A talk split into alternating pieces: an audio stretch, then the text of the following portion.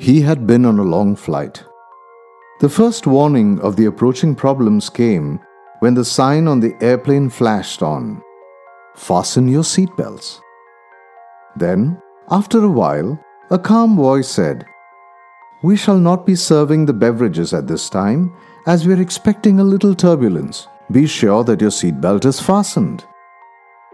As he looked around the aircraft, it became obvious that many of the passengers were becoming apprehensive.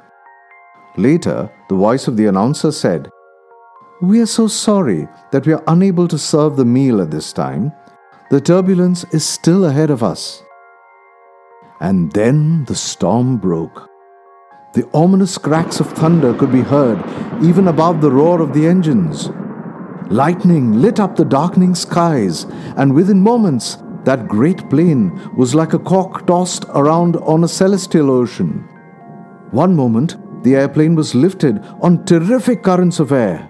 The next, it dropped as if it were about to crash. The man confessed that he shared the discomfort and fear of those around him. He said, As I looked around the plane, I could see that nearly all the passengers were upset and alarmed. Some were praying. The future seemed ominous, and many were wondering if they could make it through the storm. And then I suddenly saw a girl to whom the storm meant nothing. She had tucked her feet beneath her as she sat on her seat and was reading a book.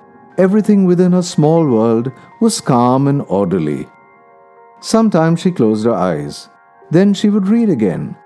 Then she would straighten her legs. But worry and fear were not in her world.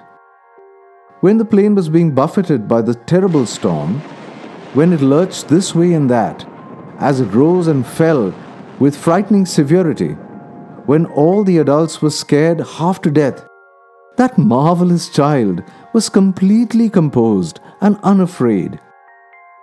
The man could hardly believe his eyes.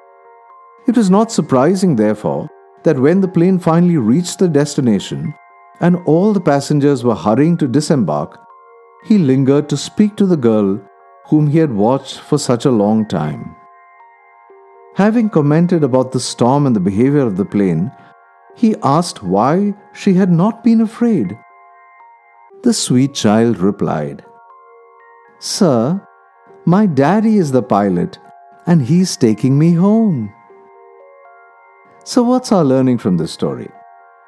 When you're sure of yourself, your confidence level is steady, and you're never shaky to do the things calmly and successfully.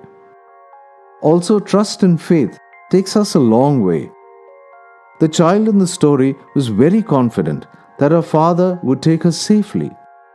Similarly, our Master, God, also loves us, and if we have faith and trust in Him, we develop self confidence, and this takes us through our journey of life. Sai Ram.